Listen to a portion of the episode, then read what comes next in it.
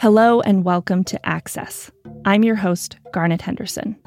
I'm recording this episode on Thursday, May 26th. Yesterday, on May 25th, Oklahoma Governor Kevin Stitt signed a law that bans abortion at the point of fertilization. The law had an emergency provision, allowing it to go into effect immediately. So, right now, abortion is illegal in Oklahoma. Scientifically speaking, a fertilized egg is not even a pregnancy. It can't become one until that fertilized egg implants into the wall of the uterus.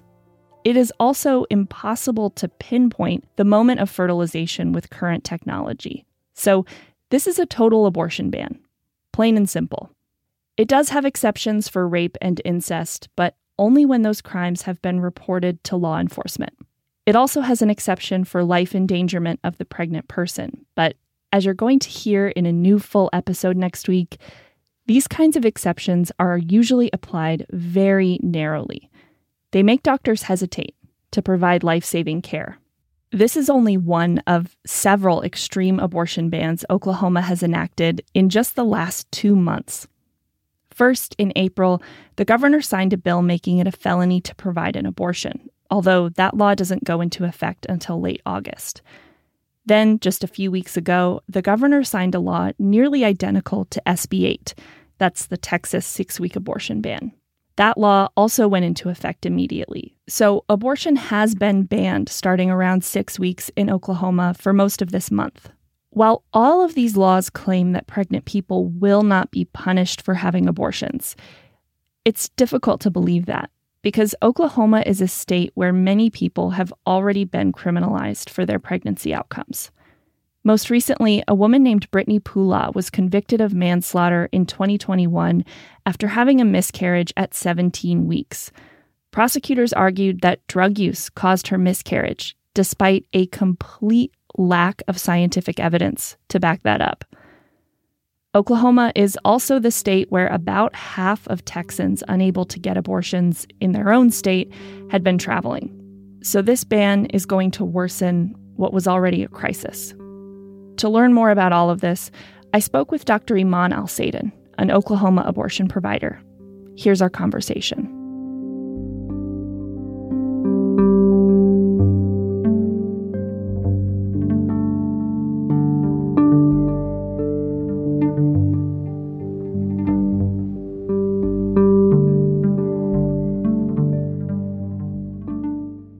My name is Iman Alsaden. I am the medical director of Planned Parenthood Great Plains, which covers Missouri, Arkansas, Oklahoma, and Kansas. So I'm an abortion provider in those states. So yesterday, Governor Stitt signed a total abortion ban. We had known probably that that was coming, but not exactly when it was going to happen. That bill had an emergency provision, so it has gone into effect immediately. Um, so tell us what the situation is like in Oklahoma today. What are you dealing with? What are you hearing from your patients? Yeah, so I'm not in Oklahoma. I will be honest. I'm at my home in Missouri. Um, but I know that these bans have affected patients immensely, and they've been affecting the looming nature of the bans of SB 1503, SB 612, and now HB 4327 have been looming over the citizens, the heads of the citizens of Oklahoma for many weeks. Um, I think if you took a poll of patients in Oklahoma, many of them already thought that abortion was illegal after the governor signed SB 612, which is the total ban with felony um, criminal charges associated with performing an abortion in Oklahoma, um, even though that doesn't become uh, that doesn't go into effect until this fall. Um, so it will probably be irrelevant. Um, well, not necessarily irrelevant. I guess if it goes into effect, then it's a felony rather than just being illegal. Um, so it attaches that criminal action to performing an abortion in the state of Oklahoma. But um, this brings to light a situation where these things are just confusing for people. Um, I think many people don't understand state legislatures, including myself. I think it's this has been a big learning experience for me about how these things actually pass through these channels and how they work. Um, and I don't expect a normal citizen of Oklahoma to put in as much time and effort into learning these things as someone like me did and would, because um, this is my career um, or related to my career. And so I think people were are generally just confused about what they can and can't do in Oklahoma. And I think you know because of the way that abortion is shamed and stigmatized we run into this element of like, okay, what's related to abortion? Okay, birth control is related to abortion. Can I get birth control in Oklahoma?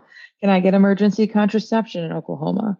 Um, and so these are things that people are wondering um, that aren't really related to the laws, but because these things are generally grouped together as, you know, bad things by the anti-abortion lobby politicians, whatever you want to say, um, you end up with a situation where people really don't know what care they can and can't access, and that's really dangerous. Um, so that's and it's really sad that people don't know that and people are confused. And so I think we're just going to see more and more of that, and more and more shock and disgust and feelings of being betrayed by their own government as they have to leave the state they live in to access care that they need. Right. Yeah. And it was something I hadn't even mentioned yet. There have been numerous other anti abortion laws passed in Oklahoma in this legislative session. So there's the one you mentioned that criminalizes providing an abortion. Um, and then there's also a six week ban in the style of SB 8 in Texas. Um, so already the extent to which you're able to provide abortions for patients in Oklahoma had been limited this year. And so I wonder if you can say a little bit about that. Yeah, absolutely. Um, so SB 1503 is not just in the style of SB 8. The author of SB 8 helped them write it for Oklahoma, if you can believe that. Um, so yeah, I mean, we have been watching this for months. Um, we knew that these things were coming down the pipeline. And, you know, when state legislatures can move things through quickly or slowly, they can kind I mean, they can control the speed at which these things happen. And it did keep us guessing and it did interrupt services at points where we were thinking things were going to pass, or we heard from someone on the hill that on the Oklahoma City Hill, I mean, that things were going to pass. Um, and then, you know, we kind of halted services thinking that maybe this would go through today in March or April, you know, and then it didn't. And so um, when it did finally go through, um, you know, we were really put between a rock and a hard place. You end up in a situation where you've been providing a, a, a pretty comprehensive part, a pretty comprehensive section of reproductive health care. You know, there are still gestational age limits in Oklahoma, which is like a whole other issue that maybe can be discussed in the far far future um, but um, you know you go from providing this pretty com- comprehensive picture of reproductive health care and essential health care to people and then you go to a place where you really can't provide a lot of that health care and i think that was really difficult for the patients the people in oklahoma our staff and our doctors that provide there including myself um, so that really did interrupt services. It interrupted um, people's lives in a way that is unacceptable, in my opinion. People should be able to access abortion in their communities where they live. Um, and not being able to do that is a devastating thing that when people come to know that, um, you know, they're very surprised, they're very sad. And they the people that we see in other places from Oklahoma are lucky that they can make it that far to get the care that they need. Mm-hmm. And I know that about half of patients from Texas who were unable to get abortions in the state of Texas because of SB 8 were traveling to Oklahoma. So, had you been seeing a lot of patients from Texas? Oh my God, yes. It was it was wild. I mean, it, it, was it was terrible. You know, people we knew that SB8 was going to go into effect, or we had a really good idea that it was going to go into effect. It passed through the Texas legislature in May of 2021, and so we had sort of a little three four month window of warning um, that this was going to happen, and so we tried to prepare as much as possible for the enormous influx of patients that we knew that we were going to have. Oklahoma City is three hours away from Dallas Fort Worth, so just geographically, like people are going to get in their cars and drive rather than like get a plane and go all the way to California or get in a plane and go to New York. You know, I, I think that that was something in our movement that was kind of overlooked. Like the ease of someone just getting in their car and driving is going to be preferred to flying on a plane. Um, and so we were as prepared for that as we could be. Um, now you have Oklahoma, which is a state with much less quote unquote abortion infrastructure than Texas, um, and many fewer people of reproductive capability that have uteruses. Um, and so you, you, we just have there's an infrastructure issue, right? We don't have enough space. Um, and there was also an infrastructure issue in Texas, but they have, you know, more clinics, more doctors are able to sort of, they were able to sort of manage their own abortion seeking population. And now with them being unable to do that, you know, there's 7 million people in Texas that fall into the reproductive capability with uterus category. And so you end up with these people um, really, really having to reach outside of their communities and outside of the state that they live in um, to access abortion care.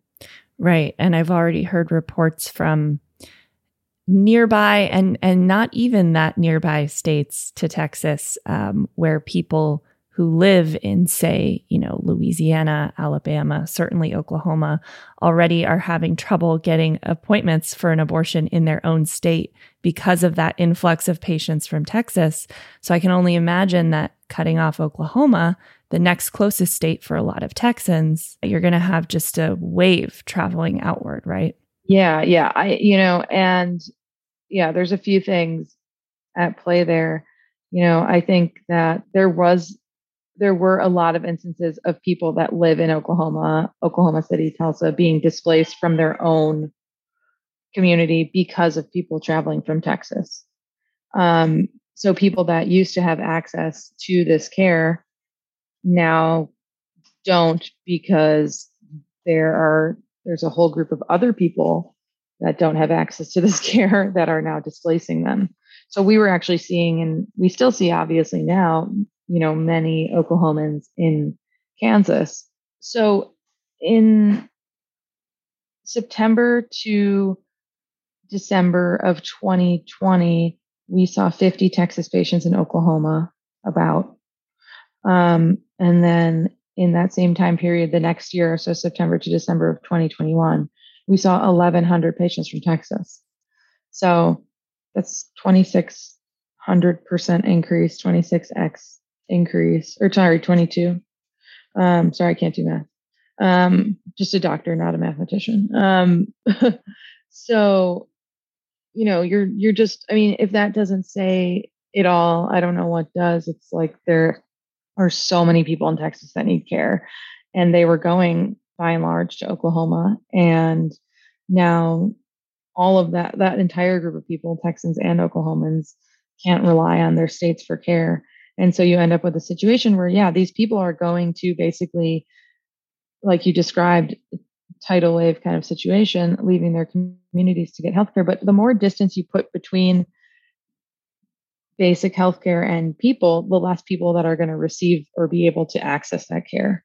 And so the further out you push someone from their community to get an abortion, well, you know, you're losing you're you're you're not allowing people to access their basic human rights by making the distance so great and the time commitment so large and the hurdles so high um, that you're you're going to have a lot of people that just can't access this care. And I guess that's the point, right? these laws are meant to, you know, disproportionately affect people of color, people of low income. Um, these bans are an arm of white supremacy and they're racist. And so they rely on sort of the control of black and brown and indigenous people by, you know, not allowing those people to make personal decisions about their own lives and their reproductive health care.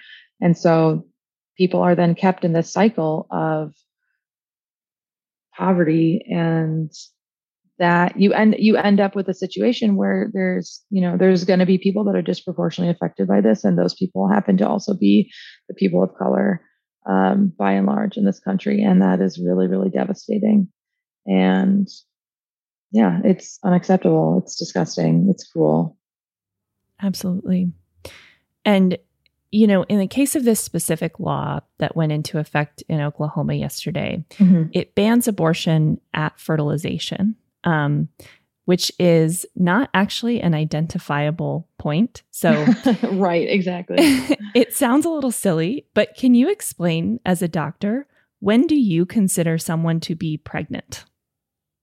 Um, you know, as a doctor, I think we consider people to be pregnant when they have a positive urine pregnancy test. um, there's definitely no situation or nothing that I ever learned. Um, and I'm not that old. You know, I didn't get out of residency like 40 years ago. I've, right.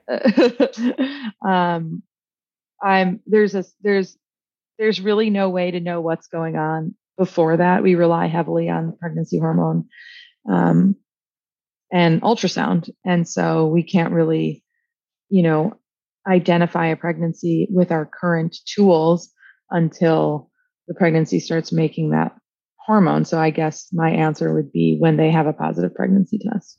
Right. And fertilization happens weeks before that. As I said, it's not a point that you would be able to identify with any current, you know, medical tests.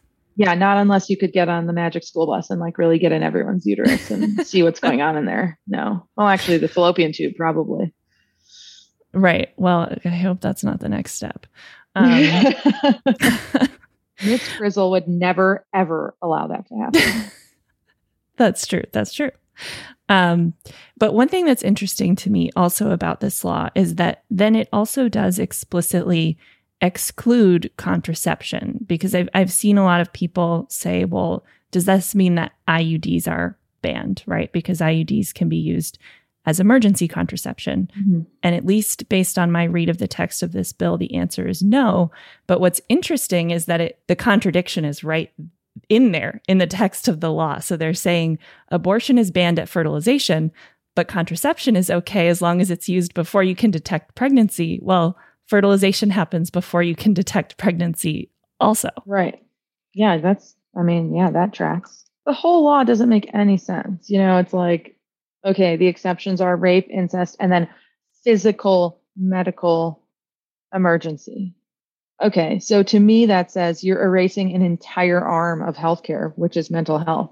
Mm. You know, and that happens to have a lot of intersection with people that are accessing abortion care or, quite frankly, any healthcare. Mm-hmm.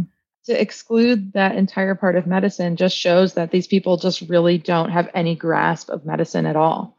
So you're in a situation where people are making these laws that I mean, the the crazy things that people say, I you know, it's wild. Um, so you have a situation where you have these politicians that know nothing about healthcare and they're making these laws that affect everyone. Um, and they can't even explain what fertilization is to you. They think that ectopic pregnancies shouldn't be considered medical emergencies. They should be. Why is an ectopic pregnancy different than a pregnancy in the uterus? Like it's not the it's not the embryo's fault that it's outside of the uterus. Like we should just let it grow and live out its life. It's like this is so this, this is so insane and outside the realm of accepted medical standards and what medical care is that it, it's it's just like completely the things that people say these things are so outlandish and so blatantly lies and so blatantly display that they lack a fundamental understanding of anything about medicine um, that it's it's devastating and gross to see that these are the people that are in charge of people's bodily autonomy in our country.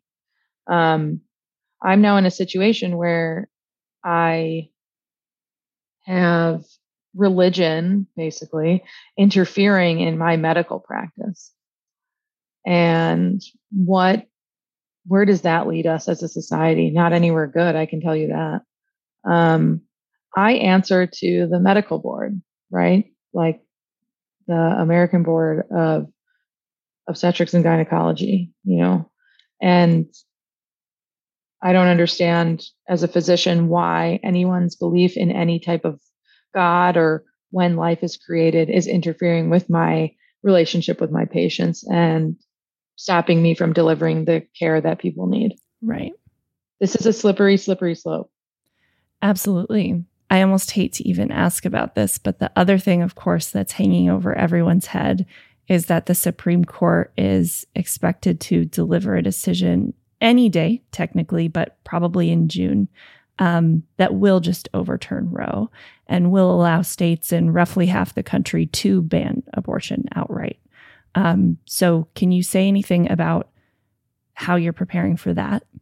Well, honestly, Garnet, like we have been in a post Roe world for the past many months. Mm-hmm. And so we are in a situation now where we have one state where you can access abortion, which is Kansas. Kansans are voting. Um, they'll be the first state to vote on whether to keep or remove their constitutional protection for abortion in the state in the state constitution, um, and that's happening on August second. Um, so really, in Kansas, like in our in our region in the great plains region we've already been living in a post-Roe world in many many ways and if we haven't already actually been living in it we've been getting a really really good preview of what it will look like with SB 8 going into effect and being allowed by Supreme Court justices who have no respect for the Constitution of this country um, to stay in effect. And so we have been seeing that for many months, almost a year now. I mean, that's crazy, right? So we are getting as prepared as we can. We are probably, you know, the people that work in this country in abortion or in this area of the country in abortion care are probably the people that are most prepared um, for this post Roe reality because we have time and time again had to shift our strategies, move things around, come up with things um, come up with new systems of how things can work based on what the access is in the area at that time. And so we're very nimble um, rather you know reluctantly or not you know we've been really moving around all of these ever changing laws for the past year almost and we'll continue to do that and continue to get people the easiest and um, easiest access to care and best care that we we can mm-hmm. and so what would you say um, like to an Oklahoma patient, for example, who needs an abortion and is scared and feels like they don't know what to do, what kind of advice would you give them? Yeah, I mean, I would tell them that they can. We are still in Oklahoma. We have been in Oklahoma for decades. We will continue to be in Oklahoma. And so we are happy to serve as a resource um, for any information you want about pregnancy, abortion, um, really any reproductive health care, and we will get you to, we will help to get you to a place where you can access your basic human rights and essential health care. Um, and we will help you in whatever way we can. But our doors are open. We're not erased. No one's going to erase us, and we're still here. Great. Well, is there anything else you want to add? Anything I haven't asked you that I should have? I do want to say one thing. So, this is a sort of finer point about white supremacy and what we were talking about before. But BIPOC people that want to get pregnant, so if you're thinking about infertility in that community, um, really BIPOC people of low income who want to be pregnant cannot afford infertility treatments. So they these people, this group of people is in a situation where if they want to be pregnant and they can't get pregnant without medical help, um, they usually can't afford those treatments, right? And nobody's insurance pays for that and the state doesn't pay for that either. And then you're looking at a situation. So there's people, there's a group of people that are BIPOC low income people that can't get pregnant if they want to. And then there's another situation on the other side of that where there's people of color in low income communities that now are not going to be able to access abortion at probably alarming rates around the country as more and more places ban abortion after the overturning of Roe. And so you're looking at a situation where people of color with low incomes cannot get pregnant if they want to and cannot not be pregnant if they don't want to. So this is a flagrant, flagrant display of white supremacy and the interest that the government has in removing the bodily autonomy and continuing cycles of poverty of people of color. It's systemic oppression, and it's just to keep people from having autonomy and freedom in order for you know the people at the top to maintain their societal power and privilege so i think that's kind of an interesting thing that i've been thinking about lately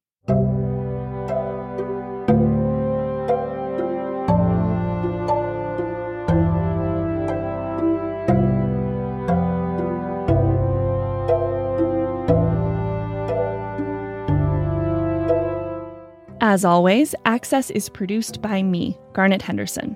Our logo is by Kate Ryan, and our theme music is by Lily Sloan. Remember, this show relies on your support. You can donate to the show or buy merch, and both of those links are in the show notes. And another great thing you can do is just share the show with a friend. Subscribe to Access wherever you get your podcasts and leave us a rating or review. You can also follow us on Twitter and Instagram at AccessPod and find transcripts on our website, a podcast about abortion.com.